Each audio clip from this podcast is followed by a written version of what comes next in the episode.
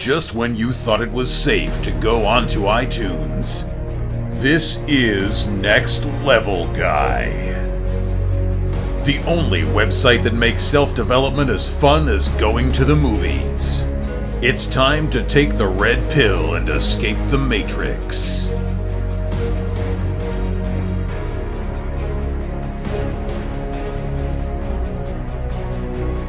Hello, welcome to another episode of the Next Level Guy Show podcast.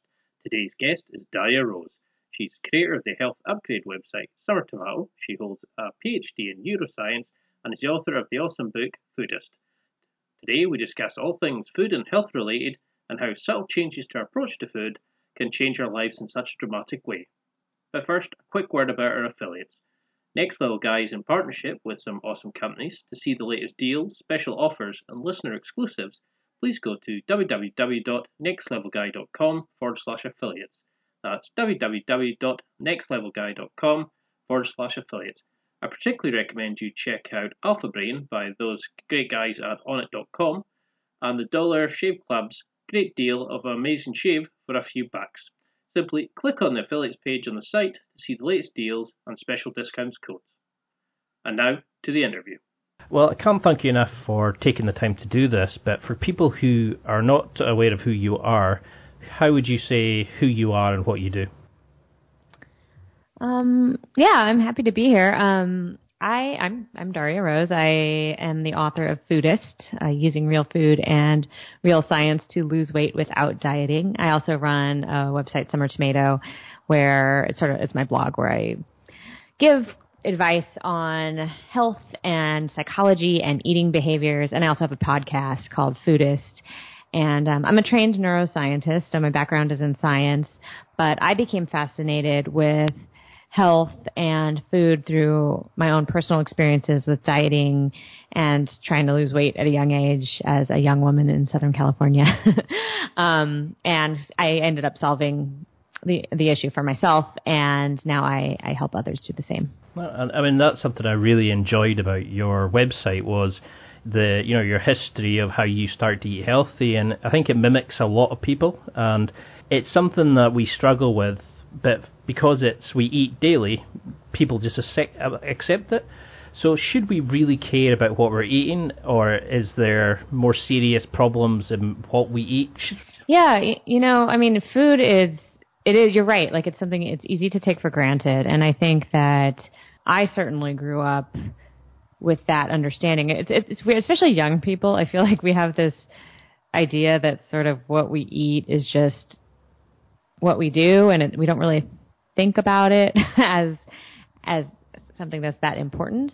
But one of the things that I've really come to learn over the years is that it's actually tremendously important. And I had never, you know, as a young person, I'd never put together that, you know, if I have a stomach ache one day or I have a headache one day or I get the cold or, or a flu, that all of that is related to how I care for myself. And the single most fundamental thing you can do to care for yourself is what you fuel your body with. And I'm not I'm not of the belief that food should be viewed at 100% as fuel. I think that the idea that food can be pleasurable is also very important, but it's not so mysterious that, that how we feel is dependent upon what we put in our bodies. And making those connections is actually key to changing your behavior and, and doing it right because you have to you have to sort of feel that in your body. And when you start paying attention is when you can finally do that. And you know for instance like when you when you eat when you feel yourself really well you feel amazing. Like it's a it's a hugely noticeable difference. And when you eat crap all the time and you've never eaten anything else you don't realize how much better you could feel every single day of your life if you chose better food so that that's a big lesson that I had to learn, and I think a lot of people still need to learn. Um, but it's hard unless you've experienced it. You know, you can hear the intellectual arguments, but unless you've experienced what it feels like to eat great food, then it's hard. It's hard to really believe until you do. And is that something that you consider like one of the biggest issues that we face in this modern world? It's that you know the quality of the food that people have become accustomed to, or is it more just their attitude towards it, or you know we eat too much and obesity and things like that? I mean, it's it's all part of the culture, and it is all. I mean, yeah, you can view it as a problem because I mean, the top four causes of death are directly related to food. And and it's not just like you die, like you eat bad and then you die. It's like years and years of complications and sickness and obesity and fatigue and depression and treatments for diabetes and you know soaring medical costs. I mean, it's yeah, it, it and it, it is you know it's what you put in your body, it's how much of it you eat, it is your attitude, like that all impacts how you decide to live your life. And you know it's subtle, it's psychology. It's funny. It's like what what I do now mainly is I focus on people's psychology because that's where behavior change starts. And if you just think to yourself, "Oh, I should eat vegetables because that's healthy and I want to be healthy, that rarely sticks. if, if you've tried it, you probably know. Like, sounds good for a week or two, but the second you go on vacation or your kids get sick or, or something stressful happens, it all kind of goes out the window. Oh, and oh, yes. yeah. So that's not enough. And, but like you said, the culture that we have pushes us in that direction. Like the normal is poor food choices, overeating, and all that jazz. And so undoing that is not trivial. It takes concerted effort, and that's you know where I try to help people. So I mean, I've seen uh, a big difference in just how I feel and my motivation, my energy levels, etc. You know, when I started eating healthy again compared to, you know, when I started snacking more, working in an office job, etc. Can you go into a little bit about, you know, what you consider real food and processed foods are, and you know, is it the way these foods are manufactured and harvested and treated with chemicals, or is it more what they put into them rather than how people are cooking them, etc.?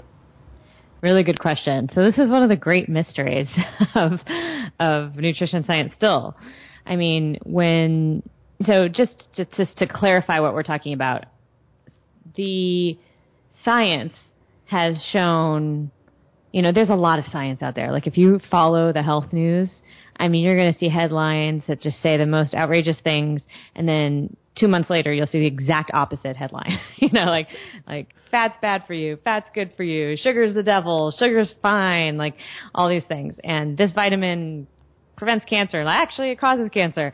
um, and this happened. This has been happening for decades.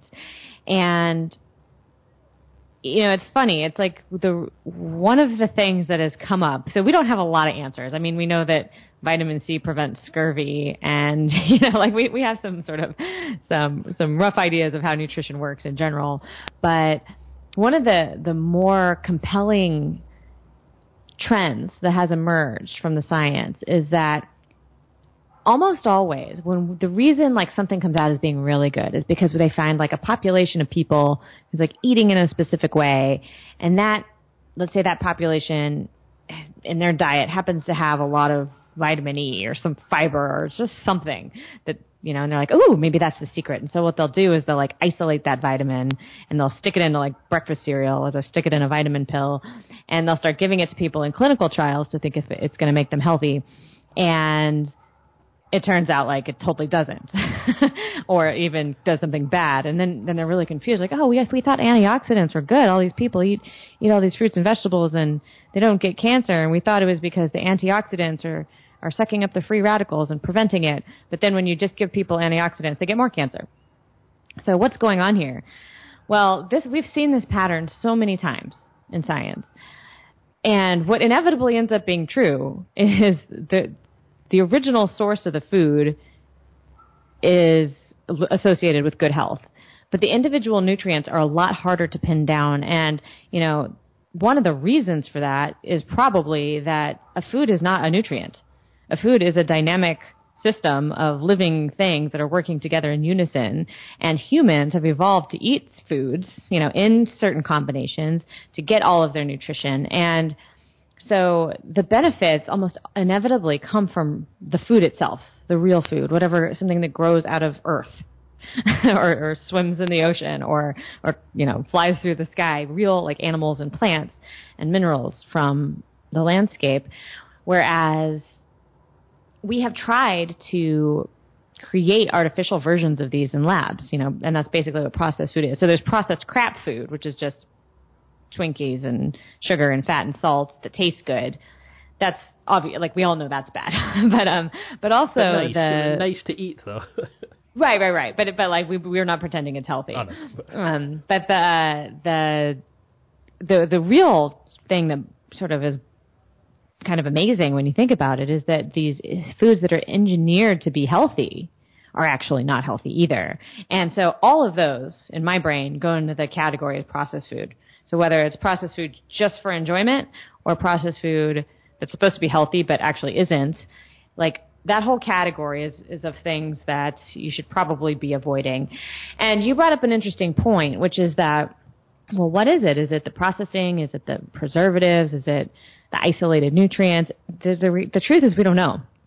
You know, we don't know why a tomato or an apple or a piece of spinach is so good and like has all these positive associations with it when you isolate any of those nutrients and put them in a power bar and it doesn't work the same we don't we don't have a good reason it could be it's probably a combination of all of the things but the good news is that you don't need to understand all the science to choose the right thing right Yeah, I mean, it's that was something when I started going to the gym regularly. You know, people just said, if it comes in a box, don't eat it.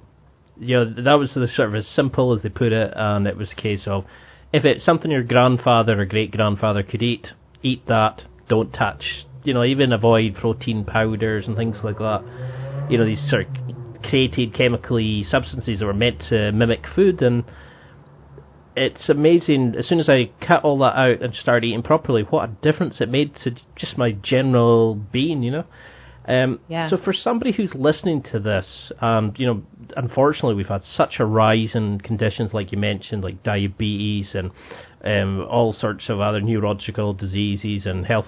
And you know, they're just listening to this, they're feeling tired and run down, but not ill as such is it a way that you'd start analysing somebody's diet to look for problems and eliminate issues, or you know, is that something that takes too long to do and you just get them starting eating healthier? Is Yeah, yeah, really good question. First of all, I wanted to mention that I'm very impressed by the people at your gym.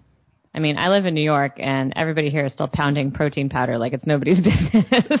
like, so I'm impressed that your your gym friends told you to uh, avoid box foods and powders. well, that was that Um, was one of them. The next one was over. oh no, you need all these supplements. You need this. You need that. So but you're right. You're right. Like, and I used to be the same way. Like, I was, I was a dieter, like a, a chronic dieter for a really long time, and I didn't, I never ate bad. Like, I never ate sugary, fatty foods. Like, that was never the thing. But I ate lots of the protein bars and and mixed diet shakes and powders and supplements, and I did all that stuff. And yeah, I weighed more. I felt terrible. I was always hungry. I was grumpy. I got sick every year. And when I switched to real food, not hungry anymore because I was eating more, and I stopped getting sick. My skin cleared up. My hair got all shiny. It was amazing. um, so how do you do it, right? Yeah, that's a really good question because for a lot of people, that's a huge diet overhaul. I mean, that is a lot. It sounds overwhelming. And so that's where the psychology comes in, right? Because, you know, it'd be easy for me to say, oh, yeah, just totally do the 30 day plan and, and cut out all the junk and eat 30 this way for 30 days and you'll feel amazing. And you will. Like, that's true if you can do it. you'll feel amazing for a very brief period of time until you go crashing back into your old habits. you know Um, me too well. And most people can't do that. And even if you can, you set up this weird. Even if you can do it for the for a duration of time, most people can't sustain it indefinitely. It's too hard and it's too restrictive, and it takes out too much of the joy in life. And our human psychology is not meant to handle like long term deprivation like that. So, you know, if you I, I don't recommend that approach, um, even though I'm sure a bunch of people will try it anyway. Um, instead, what I recommend people do is really focus on one thing at a time to switch toward real food and and act in like in activities and ones that you love. So, you know, if you hate broccoli, I'm not saying stop what you're doing, stop eating fried chicken and just start eating broccoli every night. Like that's that's not going to work either. Uh, and, but there's got to be something you like. There's got to be maybe you like fruit, maybe you like carrots, maybe you know maybe whatever it is, and just try, you know, start with breakfast, or with lunch, start with whatever's easiest for you and give it a try. Just add something in that's good. And you know, take it from there. And that's what I did. You know, I was like, I, you know, I started with one thing. Like, I'm going to start. I just started um cooking for me because that was a big that was a big thing. I just realized that most of what I was eating was like in bar form or like or some sort of box, like you said, something in a box. And so I just started going to the the market, uh, like the farmers market, and buying vegetables. And you know, when you buy them at the market and they're fresh and in season, they're they kind of are amazing by themselves. Like it's nothing like going to the grocery store where everything's old and shipped from around the world. Like this stuff was just fresh and delicious. I didn't have to do very much to it to taste good. And I even discovered after a while that things that I thought I didn't like, like I didn't like Brussels sprouts, I didn't like cucumbers, I didn't like eggplants.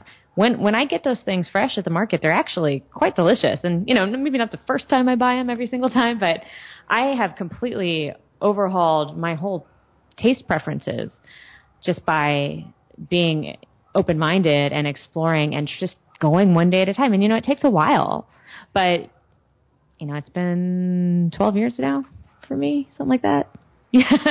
and I haven't gone back yet. So, um, yeah, it's a slow and steady approach, focusing on things you enjoy, and and you know, just making it making it a fun journey. You have to like the journey. It has to be about the process and not about the goal. The goal will come. Yeah, I mean that's a, that's a great tip because too many people want to do, run before they can walk, and you know just removing one thing at a time that's really going to help. And I know what you mean about the you know if you eat healthier or stuff that's just like you know I grew up in the Highlands of Scotland for instance, and to us fresh fish was just off the boat. And I could really taste the difference when it's been frozen, etc. And um, we don't really have a farmer market here, but I now live in a big city in Scotland, and what a difference! You know, you let the ingredients speak for themselves rather than the e numbers and the sugar, and you, right. what a difference it makes to you. Could you go into a little bit about then how that you know food affects us physically, emotionally, and mentally? You know, what, how does it cause these differences in the brain and the you know the enzymes and things like that? Really good question. So this is something that we don't know really at all. Um, and it's and it drives me batty. it just drives me nuts because, you know, for instance, like I I will see studies that somebody will say like, oh, like I actually saw somebody. I can't even. I don't even want to reference this, but I'm going to. But I was so angry about this article that I I didn't even share it with people to tell them I was angry about it, but I'm going to tell you about it now. it was basically this article that like lettuce was like super poor use of farmland because it didn't have very much nutrient density.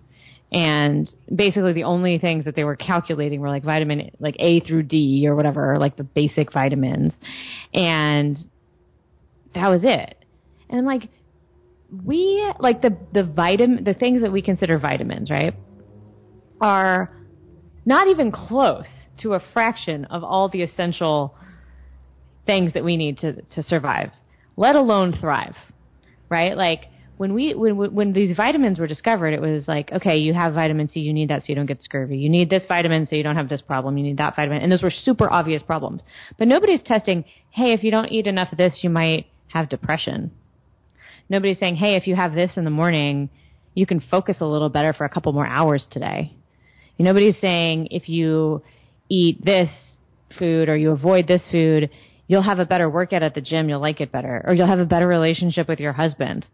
you know, because you won't be so grumpy. You know, these are things, or you won't get a cold.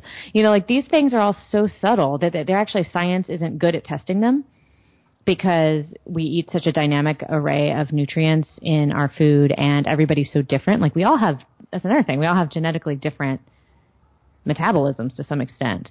And so, you know, maybe something that helps me a lot is not so good for you. Maybe you have a different genetic variation that, you know, for an example, I have a, a, a gene that I discovered through a service called 23andMe that I can't digest I don't, my body doesn't process folate the way, same way like a normal person would.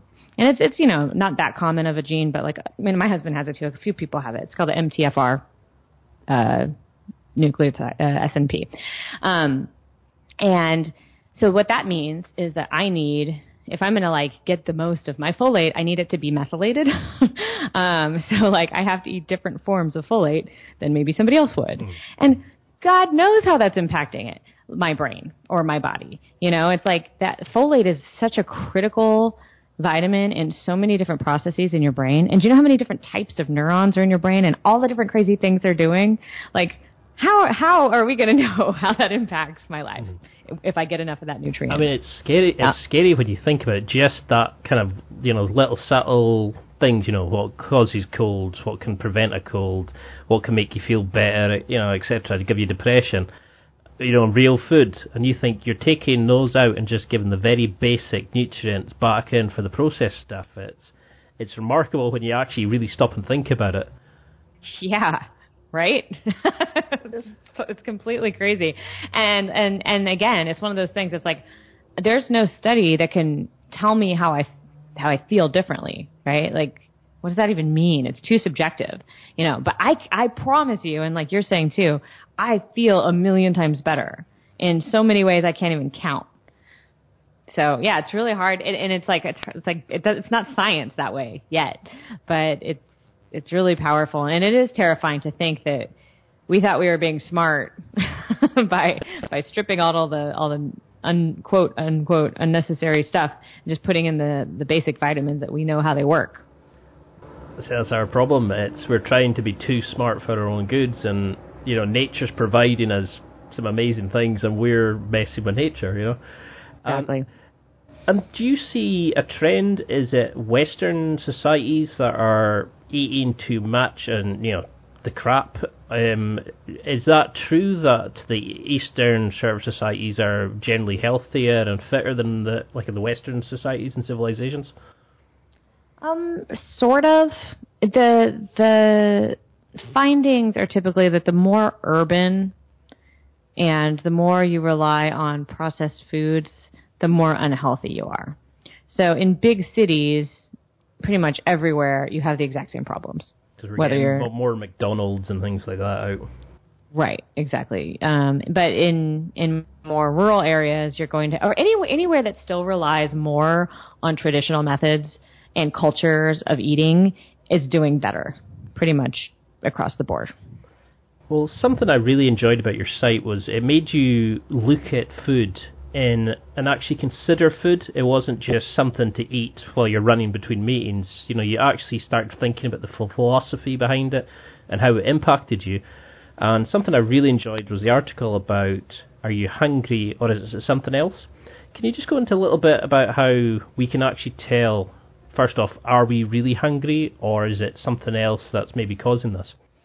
Yeah, that's a really good question. So th- this comes this this was about th- this comes down to psychology again because humans use food not just for fuel in case you haven't noticed um, obviously fuel is an important aspect of what food provides but we eat for social reasons we eat for pleasure reasons we eat for convenience reasons we eat for lots of reasons and one of the things that has come up as a trend that I've seen a lot is we people eat for emotional reasons. And specifically, people use food as an avoidance tactic, something to avoid anxiety or boredom or negative feelings. Uh, it's almost like you would compulsively drink alcohol or gamble or, or something like that. It's no, you've you've gone out of the realm of I need this sustenance or I want this sustenance to I'm to like take this sustenance to to fix a problem that's in my head.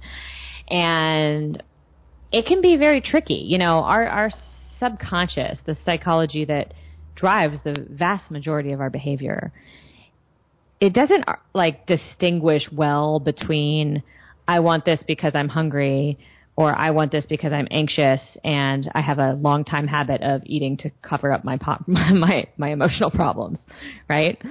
So becoming aware of that, like bringing that subconscious, because when when you feel either one of those things, your body's just like eat, right? Like you you just go into like eat mode. Um, but in order to get to a place where you are no longer compulsively following an impulse that is not something you actually choose, but is sort of a reaction to something that you've been conditioned to over the years and maybe isn't serving you well anymore. Uh, in order to be more conscious of your choices and do the things that you actually want to do that are best for you, you have to literally be more conscious. And that means bringing awareness to the underlying causes of why you're eating.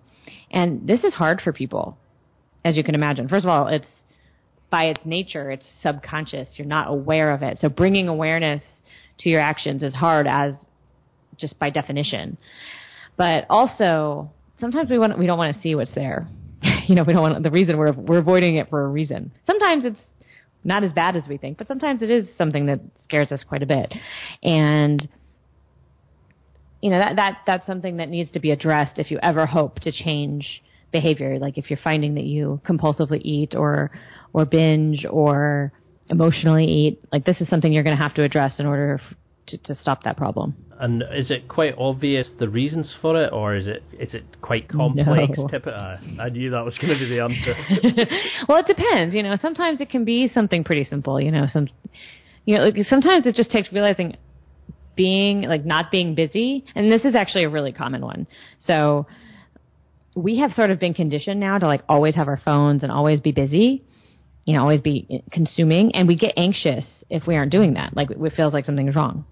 And some people, if they don't have anything to do, they will just that anxious will make them so uncomfortable that they'll eat, and that takes the anxiousness away because you know it gives you literally just gives you something to do. Uh, and it's like sort of rewarding. And sometimes it's just that's enough. You can just recognize like, oh, I just have like boredom, anxiousness, and rec- like and once you recognize it you don't have to act on it anymore. You realize it's not a reason to panic and that if you don't eat all those donuts you'll be okay. But sometimes it's like you know deeply ingrained my mom made me hate myself type situation that's a lot harder to undo. So it depends but but you know but the first step is always awareness and and it can either be something that's simple to solve or something that's a lot more complicated. Now imagine hypothetically we had somebody listening um, who just happens to be sitting in the same seat as me, and they've put on a few pounds, and they're starting to look at what they're eating, and you know, and they've noticed, you know, they do routines of going to the same place, picking up the same say meal deal that's full of sugar, and they pick up the snacks because they have the energy drop, you know, after lunch, etc. How would you address that? I mean, I know you've got some great podcasts where you actually go through this with a client but how should somebody start looking to lose weight and change their diet? Is it is it literally as simple as trying an apple instead of a biscuit, or you know, how can we get over the sugar addiction and? Yeah, so good question. So this this will depend a lot on the circumstances, but one of the things that I encourage people to do, like from the get go, is look at your habits, kind of like what you're saying. Like if you you notice you're sort of doing the same things over and over again. And by the way, we all do this. Like we are creatures of habit. Take a look at those and notice patterns. Because sometimes, like if you're, especially if you're only talking about like 5, 10, 15 pounds, sometimes it's just one habit that can make that just disappear overnight if you just switch it up. And, and another thing is that a lot of the time, that habit isn't something you particularly care about you know, it's not like you love that lunch so much. It's just that you happen to be at work and the place happens to be across the street and you happen to be a little lazy about it. you know what I mean? It's like it could easily easily be solved by just a little bit more foresight. So, so yeah, so I encourage people to do something of like a 80-20 analysis of their their food habits and their exercise habits for a week right? And and one of the places that is just a great target for stuff like that is just weekdays. You know, when you think about it, if you're having lunch at work, that is not a special occasion. like you should not be eating something super indulgent every day at work. Like it's not like you just need food. It should be as healthy as possible. It should taste good. You shouldn't hate it, and it should be satisfying, and it should get you through the till dinner. But like that is such an easy target for just like if you can just fix lunch, Like a lot of people, that that'll just you'll just lose ten pounds in a few months. Um, and you so you can do you can do tricks like that, and sometimes it is as easy as just walking an extra block and getting the salad that you actually really like, but it was just an extra block, so you never thought about it before. Yeah, because I can remember catching myself picking up the like you know the sandwich and the bottle of Coke and thinking I don't really even like this anymore. You know, it, it just tasted numb again. You know, it's you weren't getting the same thing. It was just the ah, it's easy, it's cheap, it's right in front of me. It's like you said, it's the laziness of it. And you know, is do you recommend that that people start like maybe prepping meals the night before, or just making enough at their dinner to do for their lunches, or you know, when you're starting off with somebody who's got really bad habits, is it a case of saying still go buy your lunch, but go to a shop that you actually want to try, or you know, do you get them to start making their own dinners and stuff like that? You hit on a lot of great possibilities. And the answer depends on the person. So, right, anything is better than the crap you're eating. Like, like, like we can start there. You sound like right? my mom. so, I mean, like, right, but if you start with that basic assumption, let's just assume you're going across the street and you're getting like some meal deal at McDonald's. So, like, anything is better than that. Just not getting the Coke is better than that, right? like you're cutting out 400 calories right there. So, or 300, whatever. Um, so I mean, view it that way. View any any deviation from this is a win. So here's what I would tell people: if you like cooking dinner, if dinner's easy for you, cook extra the night before and bring it in. Great. If that works for you, awesome. If it's easier for you to keep going out but go somewhere different until you find something you like that like just as much but is going to make you feel better, is a little healthier, you could do that. You can even like another thing is that sometimes once a week like if you're you feel like weird about like getting up in the morning and making your lunch or making your lunch the night before and you don't have leftovers and there's no salad place that you like, just once a week get up early and see maybe five minutes early and pack a lunch and see how that works for you. You know, it doesn't have to be my way. it just needs to be better than what you're doing and find something that works for you. And that is that's a really powerful reframe on how to change your behavior because it's suddenly like really doable, right? It doesn't feel like, well, in order to lose weight, I have to, you know, give up all sugar for this many months and all that stuff. It's like, no, no, no, no, no. Just do better and work from there, and you will see results. I promise you. Yeah, because that's why I really liked your stuff. Was it wasn't a case of nope, you have to stop everything right now. You know, do it cold turkey, and you know fine well people would fail you just gave straightforward advice going, you know, instead of just going and buying a cookie and that because you're bored, maybe go for a walk, you know, and it was just the, you actually got people to stop and really think about what they're doing, and it's something that we just, you know, go, ah, it's only dinner, it's only a, a bad lunch. But this is what actually, like you said, it's one of the four main, you know, like the top four killers that we face in the modern world. Um, so if somebody is listening to this right now and you know what is something that they can do? You know, do you have what's your top three tips for improving their health? Good question. So there's so many things. First of all, um, like like you were saying, like it doesn't need to be this one thing, but one of the things that I definitely recommend frequently because it is something that people don't think about. And, and I, I think that you really nailed it there, by the way, when you said that the issue is that people just don't think about it. Like if you, you have to bring some awareness to your behavior and that's really the key. Um, so one of the first things you can start is, so I don't like to start with removing things. So because that feels like a diet. It feels like deprivation. And when you're removing things, it doesn't feel as good. But what most people can do pretty effortlessly is just try to eat more vegetables just like try to eat more vegetables, like at dinner, at lunch, and make that a priority.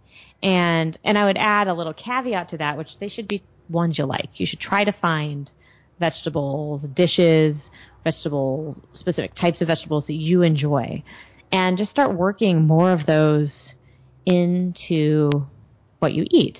And, you know, eventually it'll start pushing out other things and you won't be as hungry and you'll start to like them more.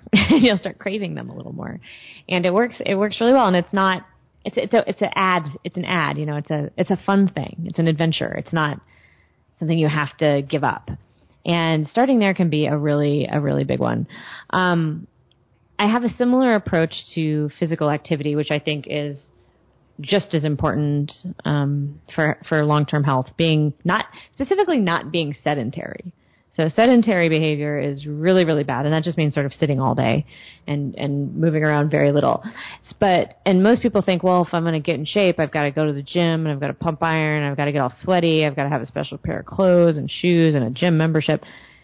Again, you're going too far, too fast. Start simple, walk more. Um, you know, 10,000 steps a day gets thrown a lot around a lot. That's a great goal. If you can do that, awesome if you're walking 3,000 steps a day right now, try to get it to four or five. You know, it's like you don't have to go all the way. And you'll see, like, taking walks is kind of nice. it's kind of lovely. Like, I don't know anybody who doesn't enjoy it. So, um, you know, just start with little things and move toward vegetables, real food, being active, not sedentary, and, and you'll I think you'll be amazed at how how much of an impact it has. Most people think that's not enough, and they talk themselves out of doing anything, but it actually is. It actually makes a huge a huge difference.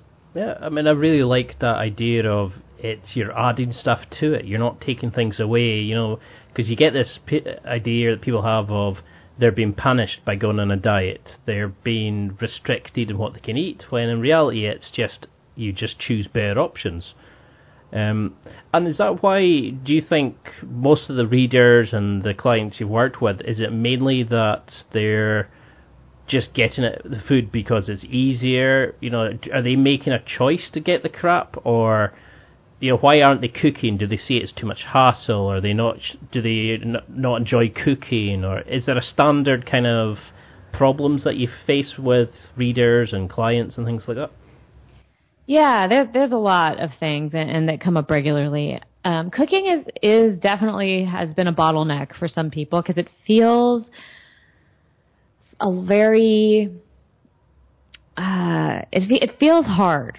You know, uh, people have a lot of beliefs around cooking, like oh, I'm not a natural chef, I'm not good at it. You know, my grandma was good, but my mom never taught me that sort of thing. Or it takes too much time. There's all this there's all this stuff. So yeah, that's definitely a factor and, and I and I definitely work with people to get over stuff like that. But a lot of people it's um it's not so straightforward. So I mean I, I work with a lot of people who have tried a million things to be healthy and they're still struggling. They're still overweight. They still binge eat. They still emotionally eat. So it's not that they are not willing or able to cook or eat healthy. It's that they've been so um, the psychology has sort of gotten sticky for them in a way that they it undermines their effort and they end up so they'll be good like they'll be like too good. You know they'll like they'll restrict themselves and they'll do this and they'll force themselves to eat salad with no dressing and and things that aren't satisfying. And then you know saturday will come around and they'll find themselves like knee deep in a bag of cookies. And so that's a different that's a different problem. And so a lot of the work I do is getting people to undo the dieting mentality, to undo this idea that you can restrict yourself to health, um, and being more compassionate with themselves and allowing themselves to know that it's okay to eat food because you enjoy it, and that if you give up that restriction, you don't binge, or you don't go crazy by overdoing it. You actually become much more reasonable in how you're able to deal with sort of pleasureful foods that aren't necessarily the healthiest foods. And it's really hard for people to accept because it's very, it feels counterintuitive when you've lived in a world of restriction and binging for a long time. You feel like if you let the brakes off the restriction, you're just going to go nuts the other direction, which is your experience. But it's because you still believe in your mind that eating for pleasure is bad. And um, anyway, so yeah, there's a lot of there's a lot of deep psychology about why people struggle with this stuff. But in my experience, um, the the I don't know how to eat healthy and I just don't want to is almost not as common as people over trying, trying too hard to be healthy and having it backfire in their face. And is that how we can avoid the you know the comfort food trap? You know, just avoid having a diet basically, so you never need treats and cheat meals because you're never really you know sort of punishing yourself or the willpower is always there because you can always have a wee thing here and there, or is it just looking at more about get, eliminating your limiting beliefs and mental blocks to food that really get you over that hurdle? Yeah, it's there's not an easy answer, unfortunately. You, what you were hinting at is something is what I call like food moralizing, where you've set up categories in your mind of these foods are good and these foods are bad, and I'm good if I eat this way and I'm bad if I eat this way. But then if I've been good for a long time, then I deserve to be a little bad, and it, it sets up this this um, push pull of sort of a devil on one shoulder and the the angel on the other shoulder, and they're they're always fighting, and um, that, yeah, that's mean, I used to do that at the gym. You know, you ate healthy for a week, and then on Saturday you were allowed a cheat meal. And before you knew it, Saturday and Sunday you were eating pizza and drinking coke, and and then you just start again on Monday, and it, it was just pointless. It never got you anywhere. It never gets you anywhere, and and that's sort of that's the secret to undoing it is realizing that it's pointless, and that you're torturing yourself all week. And then actually, most people don't even enjoy the binge because they overdo it so much they feel sick and they feel guilty. So it's like you're not enjoying any of this. Like like why are you doing this? And that is sort of the when you realize that you're like just torturing yourself pointlessly. That's the the secret to like wanting to try something new and being willing to maybe think that it's not such a great idea to demonize certain foods and to glorify certain foods.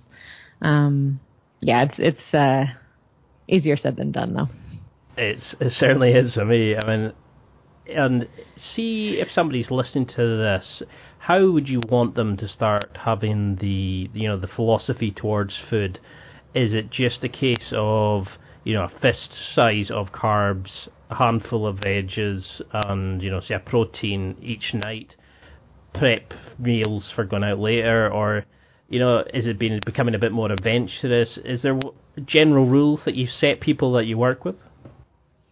Mm, not not not usually. I mean, usually you have to meet someone where they are. So I'm not going to tell you to eat a certain amount of carbs or protein. I don't I don't even use those words like macro micronutrients oh, because yeah, they don't they just confuse people and they they they actually set up the good bad mentality. Right? Like, oh, I have to I have to do this. That's the good thing to do and that means the other thing is the bad thing to do and it just it just downward spiral from there. So, I mean, the, one of the first things I do is try to get people to stop being hungry. You know, people eat, they try, one of the things that is a problem when they're like, quote, being good is that they'll just like have a really small salad for lunch and they're starving by four o'clock. And then they make bad decisions and they don't know why. I'm like, well, you're starving. Nobody makes good decisions when they're starving. So, you know, and, and then, and then getting really in touch with the values that you have around food. So most people are kind of the same. Like we want to be healthy, we want to feel good, we want to have energy, and we want to enjoy social situations that involve food, which is like all social situations almost, right? So, but you have to, in that, you have to come to terms with the fact that it's okay to eat things because they taste good, even if they're not, quote, healthy right? Even if they have sugar in them and might spike your insulin, like you have to uh, like believe that that's okay to do sometimes in order for it to also be okay to eat vegetables you like. Like those are two things that like people struggle with. They're like they they have trouble believing that vegetables can ever taste good because they've set them up as like this virtuous thing, like going to church or something, and they set up um, you know all sugar as it has to taste good, and none of that's true. You know, it's like I've had desserts that are absolutely disgusting. And I've had vegetables that are absolutely divine that I would take over any junk food. And once you get into that category where there's good versions of everything and bad versions of everything, and it's up to you to pick the ones that are worth it to you and have the quality, then it gets a lot easier. And um, and so I yeah I encourage people to sort of reframe that whole picture and get some more nuance in there that's not just about health, you know, and being good and being bad, because that is where you get into trouble. So, say if we take it to the beginning and somebody's thinking, right, I'm going to improve my diet, they're going to go to the shop. How would you get them to start using things like farmers markets? And you know do you is there a way that they can construct their shopping list or is it just a case of go out and try a bit of this and you know gradually improve it? Because this is where a lot of people fail is they don't make a list they go in when they're hungry and they just pick you know how they feel at the time.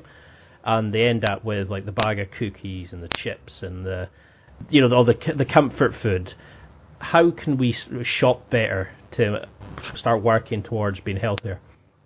Yeah, this is this is a good question. There's this is why habit journals can be really useful. So when we talked before about sort of taking a good look at the habits and the things you're doing all the time, if you're eating takeout every night after work, there's a really good chance that you don't necessarily love the takeout, but that you're tired and you're hungry and you just don't know what else to do right?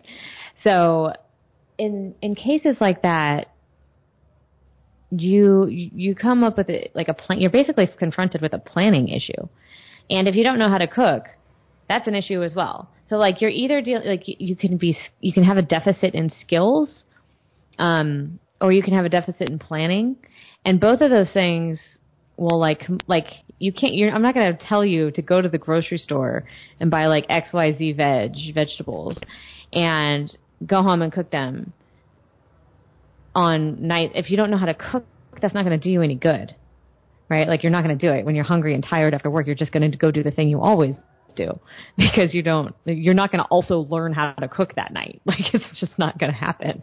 Um, so you know you sort of have to figure out where you are again and and go from there so if you've never cooked in your life you know, try making a salad on a weekend.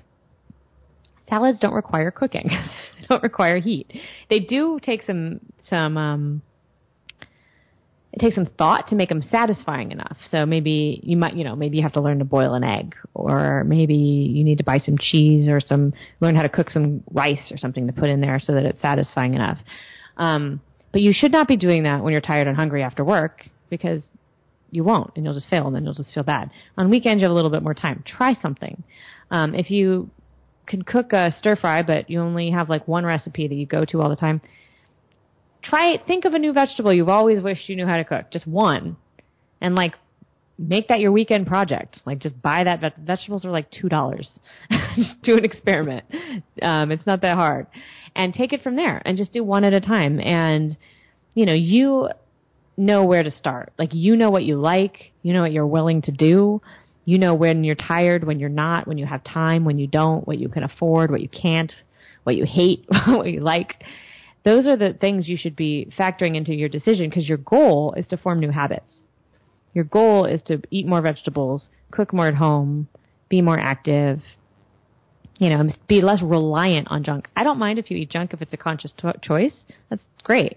But you don't want to be reliant on it just because you don't have the skills and you haven't planned well enough. That's a that's a bad reason. So that's what you're trying to avoid, and you do that one step at a time. You just put one foot in front of another until you have the skills and the planning down.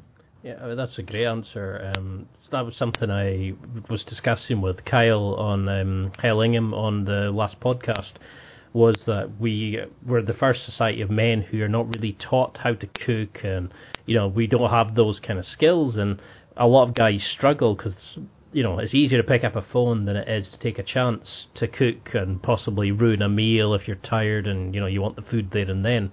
But I remember um, Tim Ferriss's book, uh, I think it was Four Hour Chef.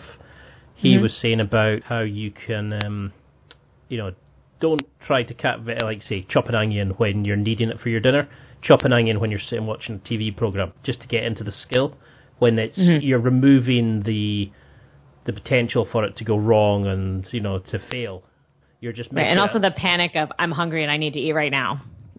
you don't want to learn a new skill when you're starving. As I find out, I mean, there's nothing nicer than a steak, but when you're trying to cut veg in a certain way and you know it's the pan's heating up and you're starving and you know it's it's not a good time to try to learn how to chop an onion in a, the proper way. Um, I mean, is that the kind of things that people just need to do? It's like you know change their oil, um, look at how they're like throwing an extra veg and that because I think that definitely works for me. Is that little just little changes here and there, nothing major, and you know if you don't like it, Yeah. you just move on. You just do something else. Um, Right. What sort of issues do you find that people complain about with the cooking? Is it just they don't know how to cook in general, or is it recipes and they don't know what vegetables to try and things like that? Yeah, I actually this was the the bane of my existence for a long time. I was like, why won't people cook? Like, because I know, like the people. So they're my my readers. I like obviously like some of them would like read my stuff and have tremendous success. You know, they'd lose 50, 60 pounds, like feel amazing. And then there were people who were still really struggling. And, and I noticed that a huge component of people who were having success versus people who weren't was whether or not they cooked at home. And so I was like, well, like let's get to the bottom of this because I cook and it doesn't seem that hard. So like, what's going on here? And I, by the way, I was never taught to cook. I taught myself how to cook, and uh, my mom never taught me or anything like that. And you know, but for me, like that sort of way of learning is sort of natural, but I have to like teach that to people.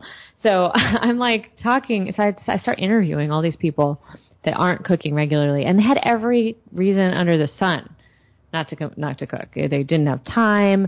Their kids won't eat it. They don't like it. Like I have people be very angry because like they didn't want to have like a woman's job, you know, like just like a whole bunch of baggage around around the kitchen. And but you know, it it turned out um most so but the people who do cook, like they they don't have more time than you. Like they don't have more money than you. They're the same demographic of people. They've just figured out how to do it regularly. And so I interviewed them too. And it turns out that the, the main difference was whether or not people could cook without a recipe. Because recipes, if you don't really know how to cook and you're like reliant on a recipe, it goes really slow. You're really inefficient, so it takes forever. Every time you want to cook a recipe, you have to like go to the store and like find whatever ingredients you're missing, and that's a pain in the butt. And then you make too much or you make too little or it doesn't turn out quite right and you don't know how to fix it because you're not really a cook or your kids won't eat it and then you have like you know, leftovers that nobody will eat. And oh, also, by the way, you have half an onion and half a bunch of carrots because you only use them for the one recipe and there's like all this extra and then it rots in your fridge. So you feel like you're wasting money. There's like all these issues. But if, like, that's what happens when you just completely rely on recipes. And, but people who don't rely on recipes, they open their fridge like, oh, I've got four carrots, half an onion. Um, you know, and they look, they look through what they have and they just whip something up and they know how to make it taste good and they'll taste it and they're like, ah, it needs lemon. You know, they'll add lemon and they'll add a little salt and it'll taste amazing. And they can they can do that in 20 minutes. And I realized that this was a big thing for people. Actually, I have a whole program that I created to teach people how to cook without recipes. Um, it's called Foodist Kitchen, if you're curious. But um, yeah, no, that's a that's a serious issue, and it's again, it's just like a skill you need to learn. And cooking it's a little bit complex because it's maybe like eight skills. Like you need to know how to use a knife. You need to know how heat works. You need to know how things cook. You need to know how flavors pair together. But like these are all like totally learnable skills. They're not hard.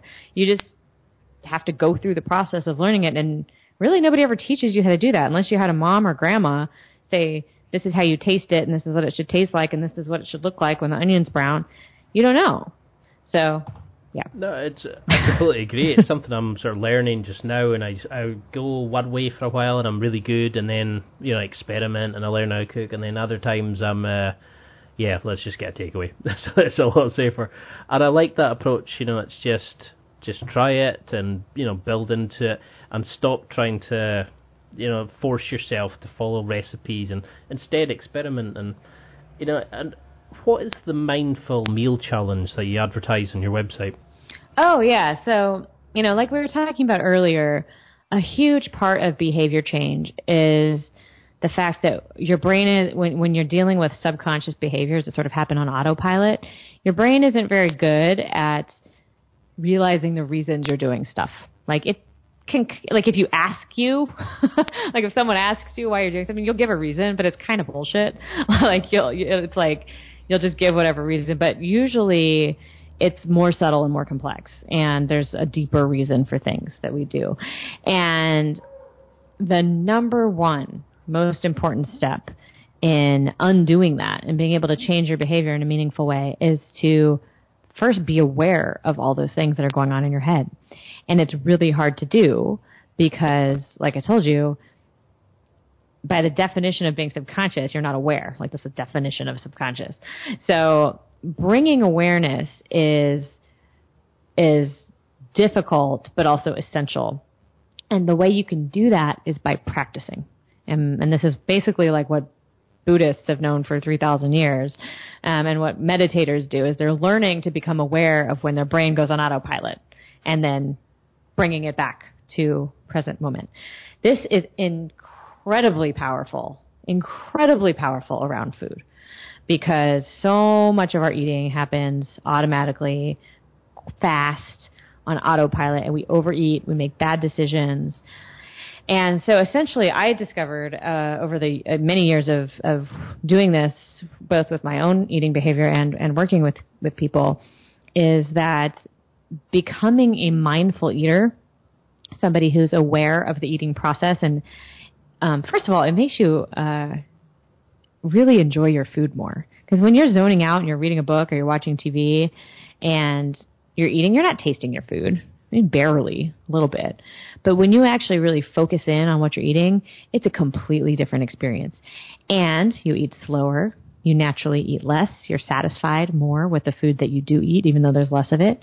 You make better choices. It's really, really life changing if you can do it, but it's a really hard skill to learn. So what I created was uh, basically a, a free five day program to teach you how to do this. Um, it's not like you'll do the program and then forever you'll be a mindful eater. It's just sort of like an introduction to mindful eating, but it takes you through why it's hard, how to do it, you know, how to, what what issues are going to come up and how to deal with those. And you know, it's just a fun little thing. It starts Monday through Friday um, that I just created for for people to learn that skill because I just know how essential it is for people to you know bring awareness to the eating process in order to make those behavior changes. Yeah, I mean, it's something that I immediately pounced on when I seen it because we never actually pay attention to what we're eating. We're always doing something else, you know, like on your phone or chatting, or you very rarely actually pay attention and actually taste what you've got in front of you. You know, you're already yeah. thinking about the next five, six things that you've got to do. Um, I know we're coming up to about an hour, so um, are you okay for a few more? Uh, sure. Yeah. So now's the perfect time. It's um, just to get to know more about a bit about you. So this is the fast break questions. So I just throw out a prompt to you, and you just answer with whatever comes back in your into your mind. Um, okay. So it's things like, what's your favorite film? Ghostbusters. Ah, and the original, or is it the remake? Oh yeah, the original. Good choice because um, I, I always like these things because you know we can talk about the the aspects of a bit. It's always get good to get to know the guest, and there's some amazing surprises that come up. Um, Nobody's ever asked me that before. I like to be weird. um, so, what would you consider your favorite meal? You know, what's your go-to, like something you either order in or cook? Because I noticed that you're all you love to cook on your Instagram.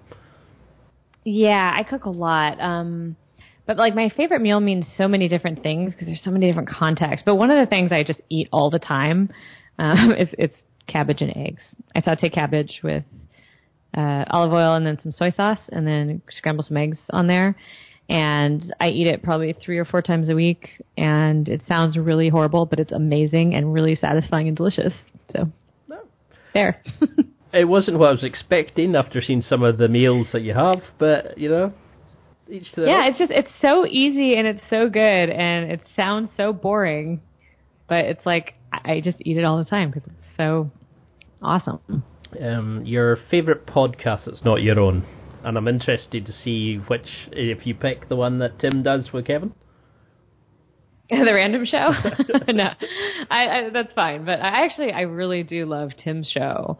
Um, it's probably my favorite podcast. I just think he does a really good job of answering or asking questions of really interesting people. It's certainly something I'm working on. You know, I still find myself answering a few of the boring questions, and I like the way Tim just kind of really deeply, uh, you know, goes down in analysis uh, of stuff you don't even think about. And I'm trying to become more like that, but Tim's something else. Um, I really yeah. like the way him and Kevin just go off in complete tantrums and it's it's a great show, and I never thought that you'd be cooking behind the scenes while they were doing it. And I usually am. Gosh, those two can eat, man. Because you kind of forget I, you forget that that there's life going on behind it. You know, you like and you've got toaster and like your dog and. yeah, somebody's got to keep the house running. I, yeah, once um, I kid you not, once after they filmed a random show at my house, I had just roasted a chicken, and these two men ate the entire thing like with their fingers, like picked it apart like by barbarians. It was really something to behold. and how did the whole sort of randomness aspect of their show, you know, how compare that to your scientific viewpoints? Um, do you and Tim ever butt heads in the way that you look at things, or do you quite like the sort of analysis aspects you both utilize?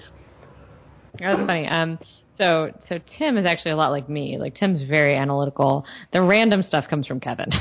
like that's, that's all that's all my husband. And um I actually really love that about him because we balance each other out really nicely. No, I mean it, just from having a look through your social media and stuff, and you can actually see that strong bond there, and it's that's the kind of lifestyle. You know, it's the the experimentation and the doing things, and the dog is Oh, you know, that's for me. That was the ideal life. Like, you know. Everybody loves Toaster. he's a he's a cutie, like. Uh, and uh, what's the biggest food myth you wish would die? Ah, the biggest food myth I wish would die. Or I, I, I really like just that there are like good foods and bad foods.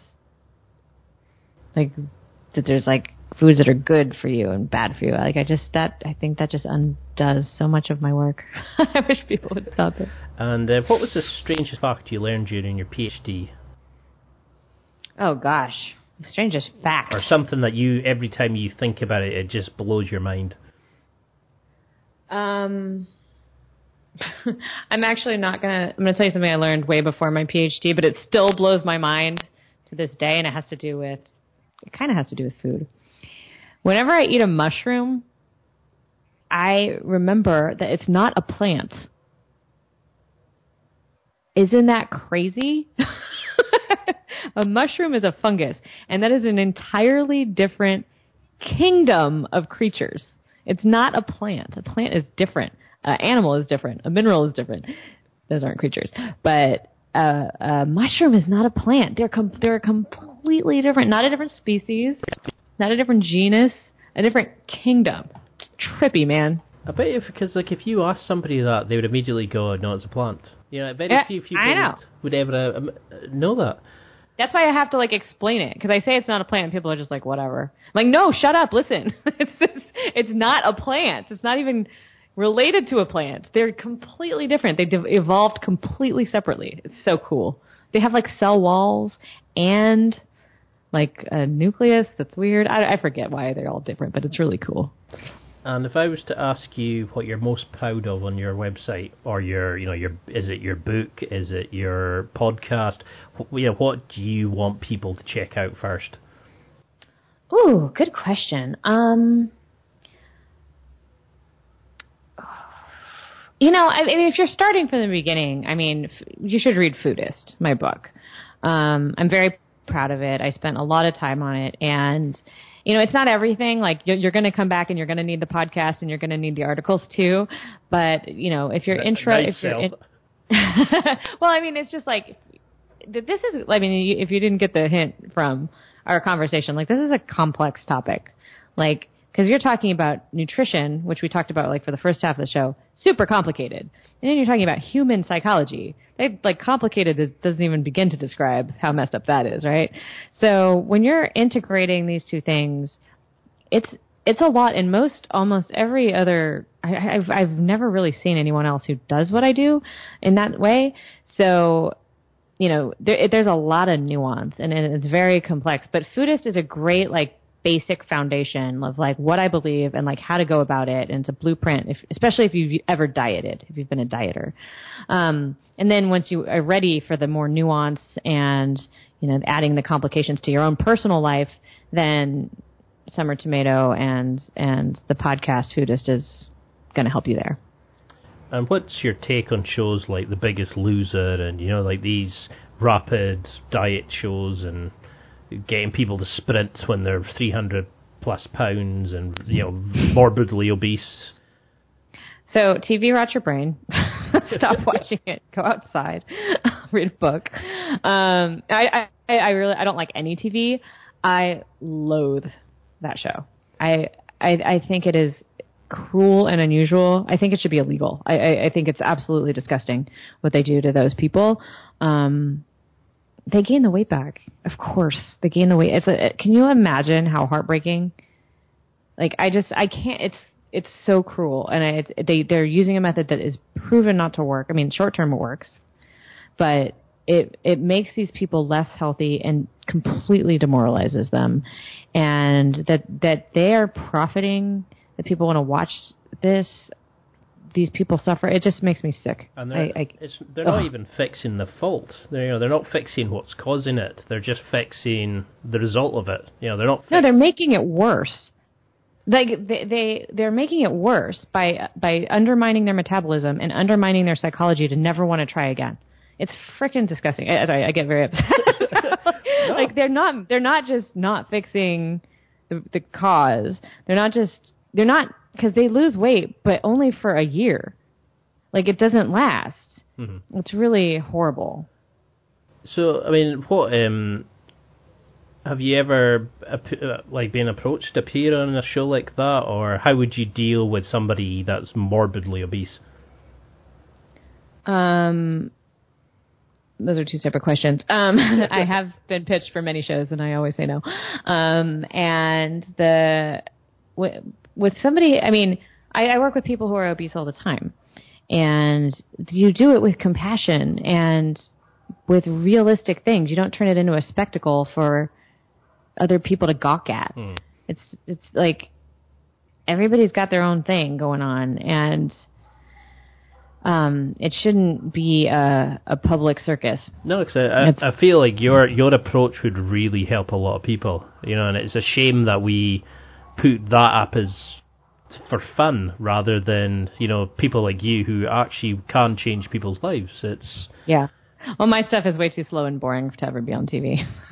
Every, this is, and by the way, this is the reason they they I always say no to the shows because they always want me to do something I don't believe in because they want a quick fix, like you know, sound bite, and I'm I'm like I won't give you that. I don't believe it works. Because that's so, the biggest no. problem. Is it's it's a quick fix. It's not a full fix. Um, yeah. What's a guilty pleasure of yours? Hmm. I mean, my favorite indulgence always is wine. like, I mean, you can you can go really far with me if with a nice bottle of champagne. So. I'll remember that. and what's an unusual fact about yourself? Hmm. I did win the burping competition in eighth grade by reciting the alphabet backwards in a single belch. Of all the things I thought you were going to say, that was certainly was not one of them. Good. what would you like somebody listening to take from this interview? You know, is there something? What would you like them to remember most from this? Don't diet. Never diet. It'll it makes it worse, not better. It makes it harder, not easier. Uh, It'll backfire. You'll fail. Don't do it. so you're not a fan of diets, then? Nope. And how can someone keep in touch with you?